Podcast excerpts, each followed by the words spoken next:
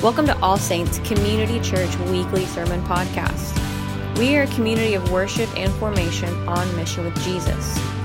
Our desire for you as you listen is to be transformed by the power of the Holy Spirit as we read the Scriptures, and to mobilize to actively bring God's kingdom to the earth. For more information on who we are, visit allsaintsokc.org or follow us on Instagram, Facebook, or Twitter at ASCCOKC. Look at Acts 2 37 to 47. This is part six in our series on Acts. And it's going to be like Colt's reading plan. We're going to be lingering in the book of Acts. Probably not a better book in the New Testament for us to be in right now than the book of Acts as we are like a ship that's turning, entering the next phase of our journey.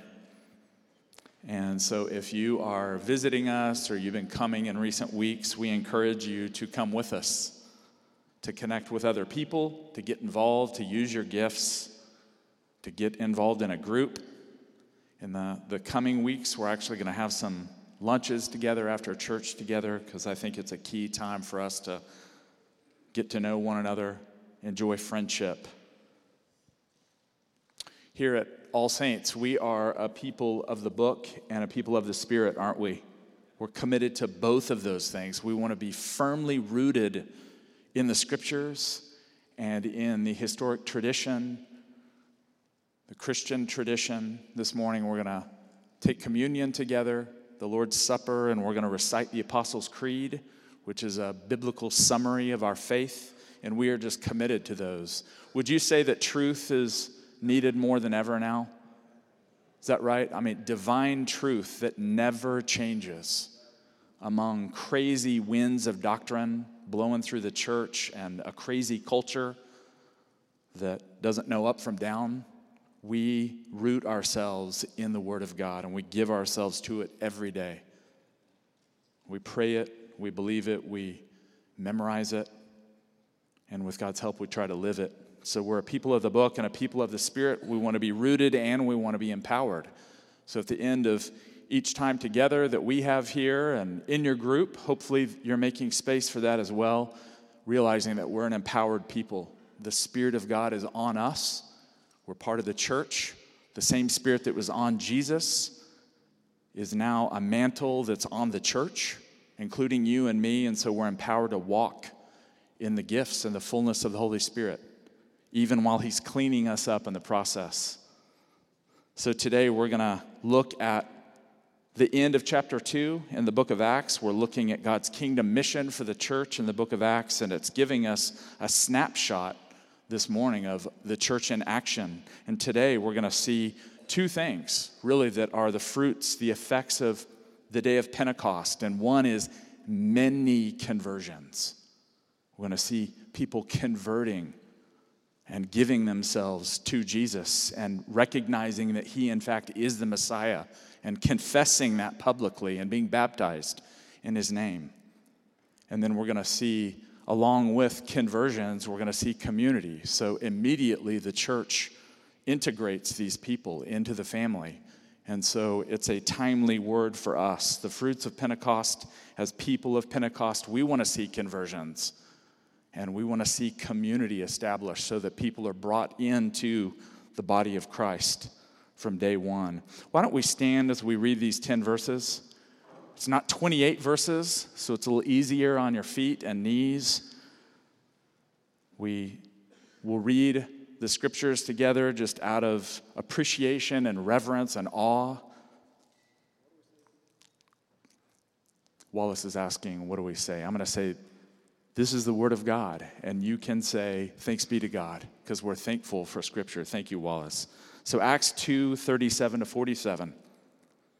Now, when they heard this, this is the message that Peter had preached, the apostolic message of the life, death, and resurrection of Jesus that we looked at previously a couple weeks ago. When they heard this, they were cut to the heart and said to Peter and to the other apostles, Brothers, what should we do?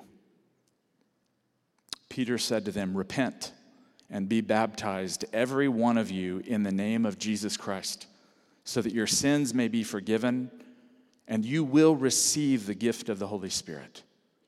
For the promise is for you, for your children, and for all who are far away, everyone whom the Lord our God calls to him.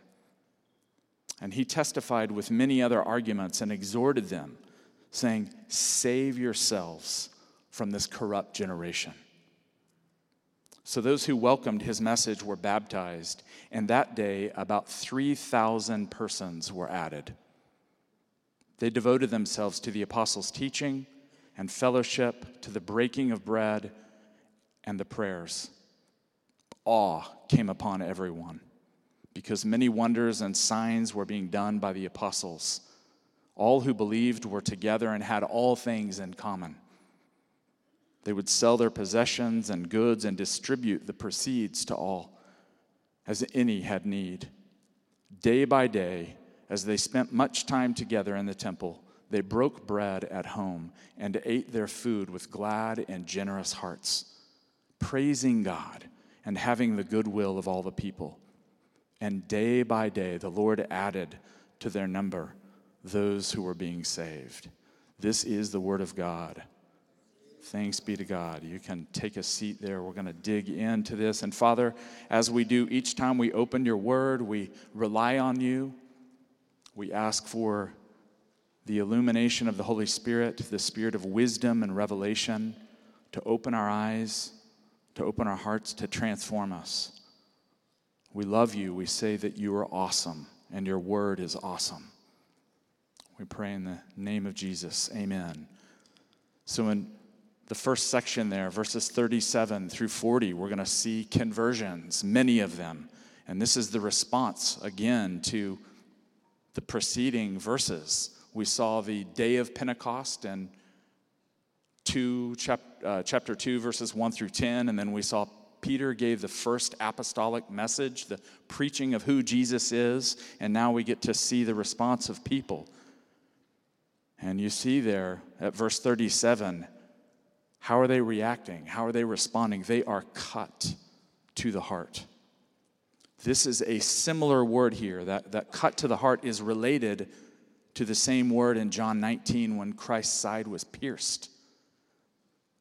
Their hearts were pierced at the words that Peter was speaking. And again, we looked at it. This was an unlikely candidate to be giving a message like this, wasn't it? Just a matter of days before, weeks before, he had denied Christ. And Jesus restored him and anointed him with the Holy Spirit. So he becomes an example for all time of a broken saint. Someone who's filled with the Holy Spirit in spite of his weakness is raised up. And here he is preaching the gospel with fire. And the people are overcome with the love and holiness of God as he's speaking. His words, under the anointing of the Holy Spirit, were like a sword that struck people. And people asked, look at the verb there. They didn't say, What should we read or study? What gathering is there that we could go to and learn more about this gospel? What's the verb there? Brothers, what should we do? They're moved to action. So, as the word of the Lord is coming out of Peter's mouth. Rooted in Scripture, the people are moved deeply, saying, What do we do? Friends, this opportunity is there for us as well as the church. Peter is unique as one of the first apostles, but he's also a model to all of us to saturate ourselves, to root ourselves in Scripture, because the Word of God is like a sword. And as the church, we get to embody and speak and practice and live the Word of God. But, friends, we have a message. The eternal gospel that we're seeing the church proclaim here is in our mouths, too. Wouldn't it be nice to have some anointing, some unction like that, so that we're not feeling like we have to, oh my gosh, I got to twist this person's arm so that they'll listen to me talk about Jesus, or I have to be so winsome what if, friends, in the coming days, the anointing is on us like the early church, and we get to go out and share the love, the holiness, the resurrection of the Lord Jesus, and it cuts people to the heart. Anybody else want that? I certainly do. I don't, I don't want to have to hand things out and be nice and kind of bribe people for a little bit of time to listen. I would love to have the heart of the Father and the anointing of the Holy Spirit. And the Lord sends us out into places. We're seeing this to some extent with some of our groups, but I want more. Do you? I would love for our church to be moved to go out and to share the gospel and do it in a direct way like they're doing here, soaked in the love of God, the goodness of God, but the awesomeness, the awesome nature of God. What does Peter call them to do? He calls them to repent. Look at the first part of verse 38a. He says simply, repent. And again, we embrace this word around here. Colt mentioned it in worship. It's a good word, it's a wonderful word that means to change direction from the path we're on. Peter is basically telling them, You're on the wrong path. It's time to change your direction, get on a different path. You've been on a path of denying Jesus, of actually being complicit in his crucifixion at the hands of the Romans. Get right with God. Let the Lord change your mind, change your heart, and put you on the path toward him.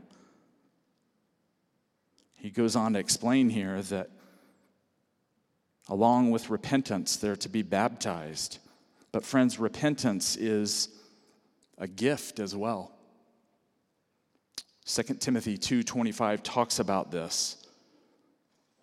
The apostle Paul says in 2 Timothy 2:25 he's urging Timothy and the church there to pray that God may grant others that they could repent. And so, what Peter is saying here is receive the gift of repentance. God is good, God is gracious.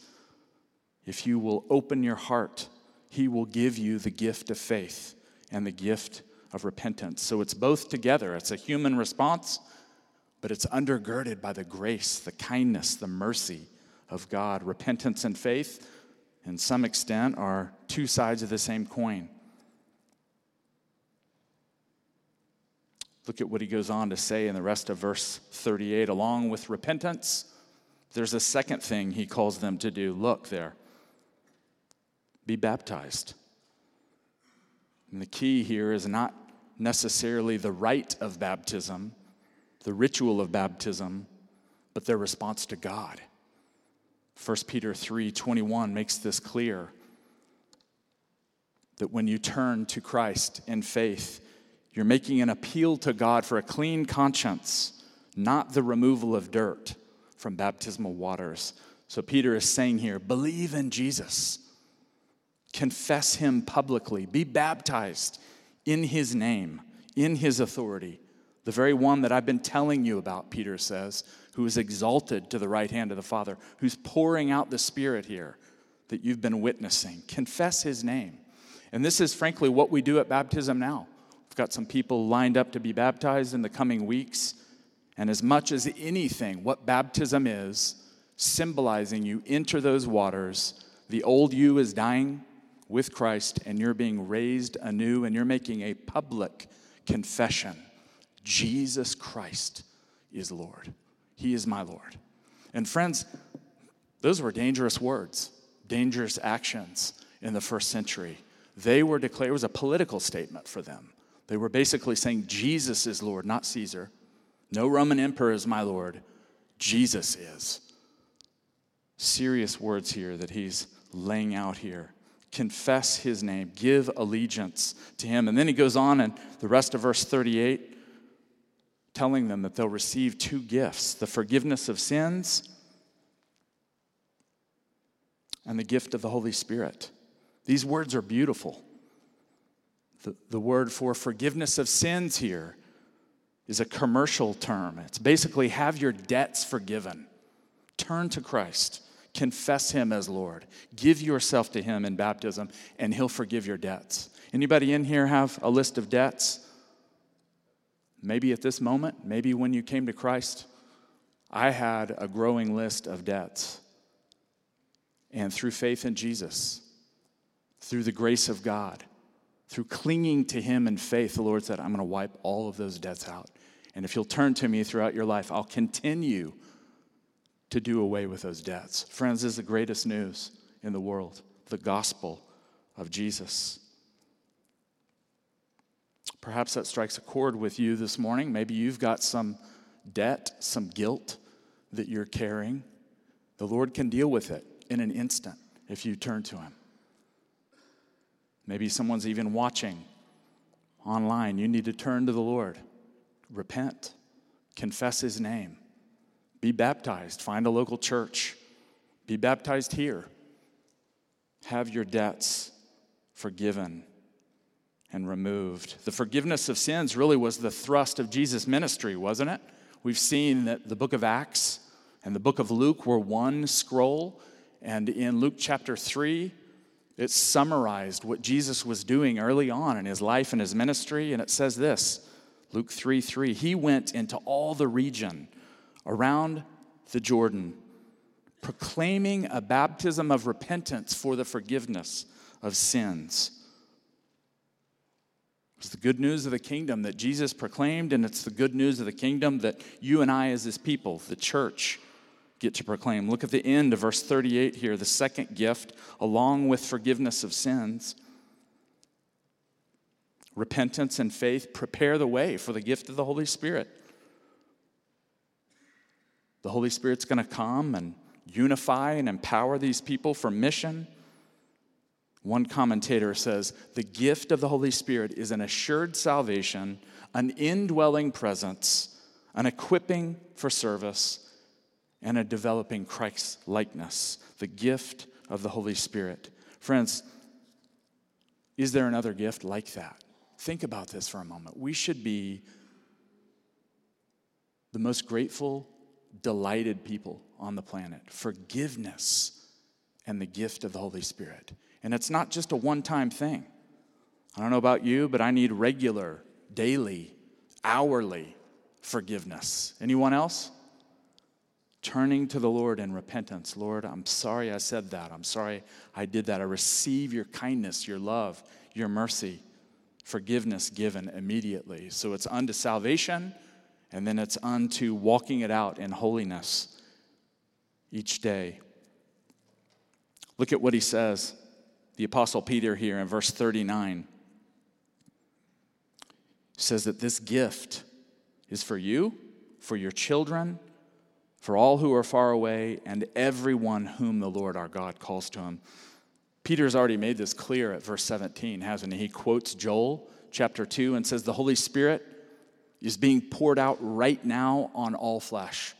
People from all over the known world, Jews that have been dispersed all over the world are gathered in Pentecost, and he was saying, The Spirit of God is being poured out here universally in a, in a way we've never seen in the history of salvation. And he's reiterating that same point here the gift of the Holy Spirit through the blood of Christ, through the life, the death, the resurrection of Jesus is for all of you.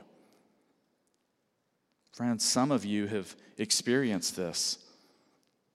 Forgiveness, repentance, the gift of the Holy Spirit hits one person in the family, and the whole family is rearranged. I often hear of this in Muslim countries where one person in that family would come to faith, and before it was over, there was great resistance, but before it was over, many in that family come to faith in Christ.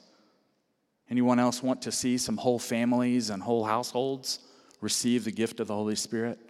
I certainly do in the, the coming days. This passage was stretching and expanding and reminding me of what God wants to do in us in our local church.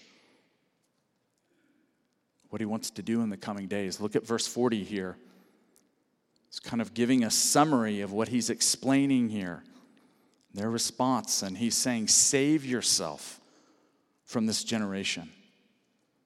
He's using some language because his mind is steeped in Scripture. We've seen that over and over again, haven't we? That, like a, a good Jewish student, his mind is filled with the Bible. This is another one of those moments where he's calling out to them and he's saying, Cry out to the Lord and be saved. And he's got Deuteronomy 32 5 in his mind. saying, Be saved from this rebellious generation. And he's reminding them of that generation that was part of the desert wanderings when the people were obstinate and rebellious to the voice of the Lord. And he's saying, This is another generation like that. People are rebellious. Friends, I don't need to tell you this morning that we live in a moment of deep corruption and desperate need for salvation in Jesus.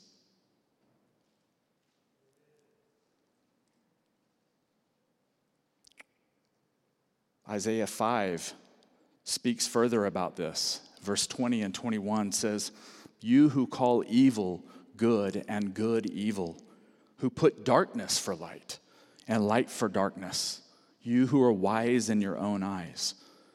Friends, this is the cultural moment we're living in. And sometimes, frankly, I get a mixed response. Mostly, I get positive response when I speak candidly like this. But I want you to just let me express a few things prophetically for a few moments. May I? Is that right? And some people even say, man, we just get inundated with negative news and these things. And, but, friends, this is the apostolic pattern. If you got a problem, you got a problem with Peter. Peter is giving the greatest news of grace and love and mercy and kindness and having all of your debts forgiven in a moment through faith, through baptism. But what's he do here? He says, You better do this. You better realize the moment that you're in, the generation, because it's corrupt, it's twisted. When you look at it in line with the plumb line of who God is and His Word, man, this generation is out of whack. And friends, that's exactly where we are. So I'm, I'm really just kind of giving a little bit of dark backdrop to this moment in 2022. And I just, I, I want you to hear me in this because I, th- I am, I'm growing as someone who wants to follow the Word of God and do it tenaciously at all costs. And I invite you to do the same thing. Let's not skirt around moments like this. The gospel comes. We're fixated on the beauty, the kindness, the greatness, the majesty of Jesus. At the same time, we tell people, look around you, be saved from this generation. Our country, I've, I've mentioned this, I awakened to it later in life, but we've reveled in abortion over 62 million abortions since 73. Those stats are falling a little bit. But, friends, infanticide is no small thing. Some of you say, well, you're talking about that again. Friends, we should regu- regularly remember things like that. Friends, we are in a broken generation who needs Jesus. Our schools, I'm, I'm shocked by some of the things that I follow in the news, the sexualization of kids. I'm like, are you serious? What lunacy has come over our leaders? That we would embrace this, that we would tolerate it, that we would celebrate it. And I think we're seeing for the first time in my life parents go to school boards and say, enough. We don't want this in our libraries. We don't want, you know, second graders hearing about detailed sexual education. Friends, these are just little windows. These are just little indicators of our culture, and we're part of it. And so the Lord's been talking to me about not pointing to them or they, but to identify with it. That's biblical repentance, says, Lord, we have sinned against you. Lord, our generation, I am part of this, a turning away from you, and now like Second Chronicles 7:14 says, we turn to you in repentance. I repent on behalf of the blood that's been shed in our country. I repent for what we're doing to our children. If we're not killing them, we're indoctrinating them with twisted, bizarre sexual confusion. Are you with me? So, our country, our schools, and I'm just giving, again, I'm not focused on that. But this is part of the pattern that we see in this passage right here. The most wonderful, bright light of the glorious gospel that's shining, and we're inviting people into it. I invite you to it again this morning to rediscover it, but the backdrop is serious. Haven't even touched on the churches. The Laodicean spirit in our churches is nauseating. It nauseates Jesus. He looks at his church, says, I have so much for you, I've done so much for you. You're my bride, and yet you're bored. Do you know who you're dealing with? Do you know who you are planning to meet? Do you realize the responsibility that I've given you, the authority, the power to go and represent me, to bear my image? And yet, much of the church is edutaining, doing a little bit of education and a lot of entertainment. I think the Lord's had enough. I had an encounter last night. I was having one of those sleepless nights that happens in your 50s sometimes, and I was having some not so good moments about ruminating on things, and then I began to think about this passage and turn to the Lord in repentance and reflect on where I am, where our church is, where our culture is. And I began to experience the sweetness of God's presence amidst the awe and the fear of the Lord. Friends, it all goes together. The Lord is kind, He's good, He's loving, but He's awesome, and we should tremble before Him. So, saving yourself does not mean you kind of pick yourself up by the bootstraps and I'm saving myself. That would go against the grain of what Peter's teaching here, right? Save yourself means grab the rescue boat that's pulled up to you. Grab the edge of it and let him pull you in. That's what it means to save yourself. That's what the Lord does, right? I mean, we're a mess. You've gone overboard. Maybe your ship was sinking. You're about to go under and be shark food, shark meat. Maybe they're already nibbling on you a little bit. So, save yourself from this generation means reach your arm out, grab the edge of the boat, and let him pull you in. And friends, we've got people all around us, neighbors, maybe even some folks here. You need to get saved. You need to save yourself. What does that mean? Reach your arm out to Jesus. Let him save you. Let him pull you in the life raft before it's too late. Amen? So we see their response in these verses here, verses 41 through 47. The Apostle Peter is giving us a window into community, and Luke is writing this. Look at verse 41. Based on Peter's message, man, I don't know about you, but this message is enthralling. We can read these things oftentimes and go, oh, here's another little sermon. Friends, let's rediscover this. It is rich, the gift of the Holy Spirit, repentance, baptism this message that we're entrusted with. And look at verse 41. Look what happens 3,000 people are added to this embryonic community, this new church. It's multiplied by 26 times in one day. And friends, it happens through bringing the word, it happens through preaching, it happens through calling people to repentance, to believe the gospel. Now, some modern scholars, since apparently they know best and they can time travel back to this moment, and they know better than Luke the historian, seem to raise questions about this. Well, do you think that Luke is perhaps exaggerating here? I don't know, church. What do you think? Lots of exaggeration in the Bible, right? Where does that lead us? It's ridiculous. If it says 3,000, my Bible says what?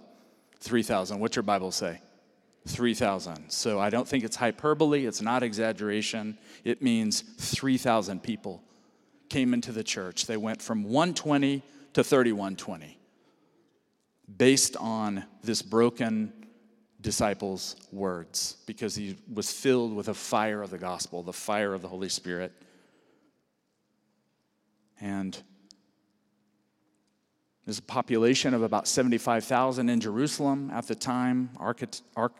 Archaeologists are able to figure those things out. And there's between 55 and probably 150,000 people from all over the world visiting Jerusalem for the festival of Pentecost. And so 3,000 is stunning, isn't it? but it's feasible. It is feasible. The Holy Spirit's a missionary spirit.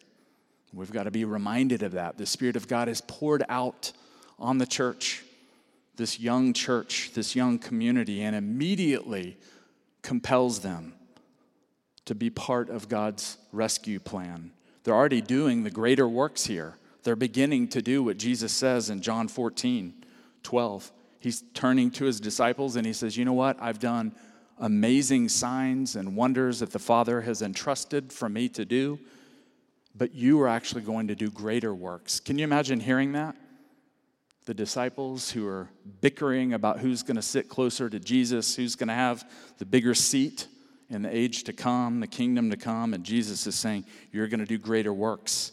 I think it means many things, as we'll see even next week as we look in chapter 3, but they were doing greater works, even in evangelism, than Christ did at moments. Evangelism and miracles. Now, I don't know about you, but I read passages like this, and sometimes my mind kicks in.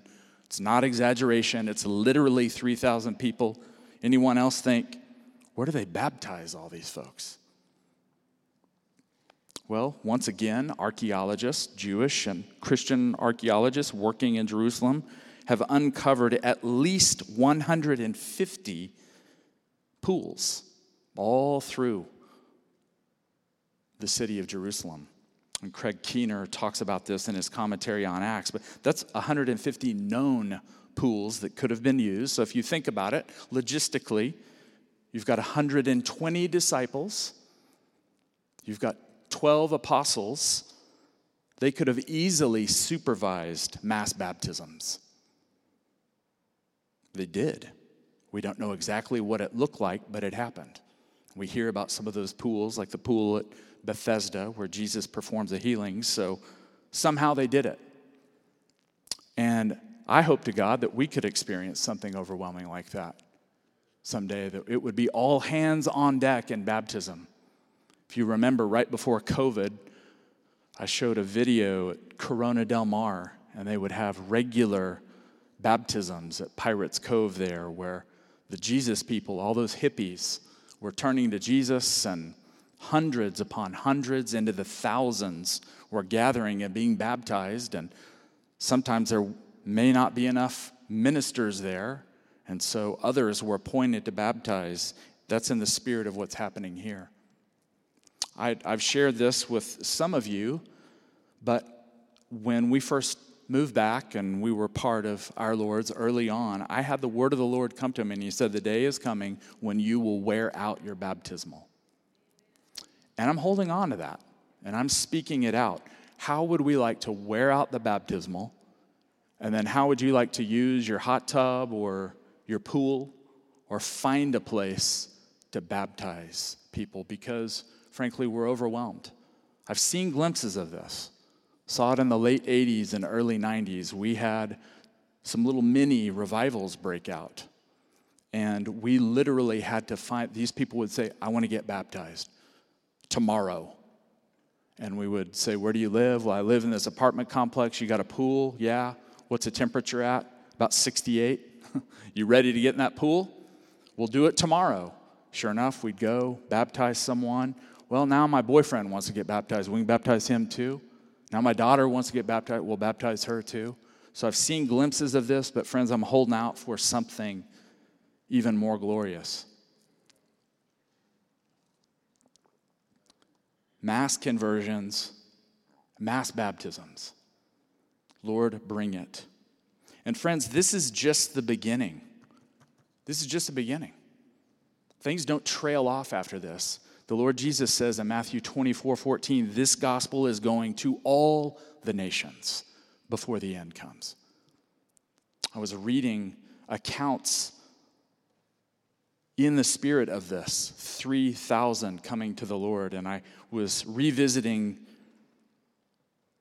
the Welsh revival. I just wanted to share a couple of things because we should expect the Lord to save many. And yes, we're diligent and faithful. We share the gospel. We do the faithful work, the day to day work. We're committed to it. We offer alpha and we talk about Jesus to friends and neighbors and coworkers, but friends, would you like to see thousands come to Christ? Certainly uh, a prayer to ask. In the Welsh revival of 1904 and 05, they had 20,000 people come to Christ in five weeks. They prayed, they fasted, and the Lord moved mightily. It was a sovereign move of God. Over the next year at the Welsh revival, 100,000 came into the kingdom. Friends, may the Lord save us from just doing church. I would love to see the Lord move mightily. Would you? Save some friends, some relatives that maybe you've given up on or you think are far away. Peter says the gift of the Holy Spirit is for them those who are far away. One other account that was staggering in the year 2000 in Nigeria, the German evangelist Reinhard Bonnke was part of a gathering where one million people profess faith publicly in Christ. Friends, the book of Acts is just the beginning. And we could ask, well, how many of those were followed up with and ended up in a local church? I'm not sure, but I don't think it's a bad thing for one million people to come out of idolatry and say, I want Jesus. Let's cut that in half. Maybe it was 500,000. Nonetheless, Lord, give us some of those moments. Just want to touch on this real quickly before we actually practice it. At verse 42, along with 3,000 being added to the church, we catch a glimpse here of community life in the early church, and there's four elements, right? This should be tattooed on our minds, tattooed on our memories. What are those four things? Look in the text, Acts 2:42. Let's say Acts 2:42. Acts 2:42. That should be one that we commit to memory. What is it that they're committing themselves to? They're devoting themselves to? The apostles' teaching, fellowship, the breaking of bread, and the prayers or prayer.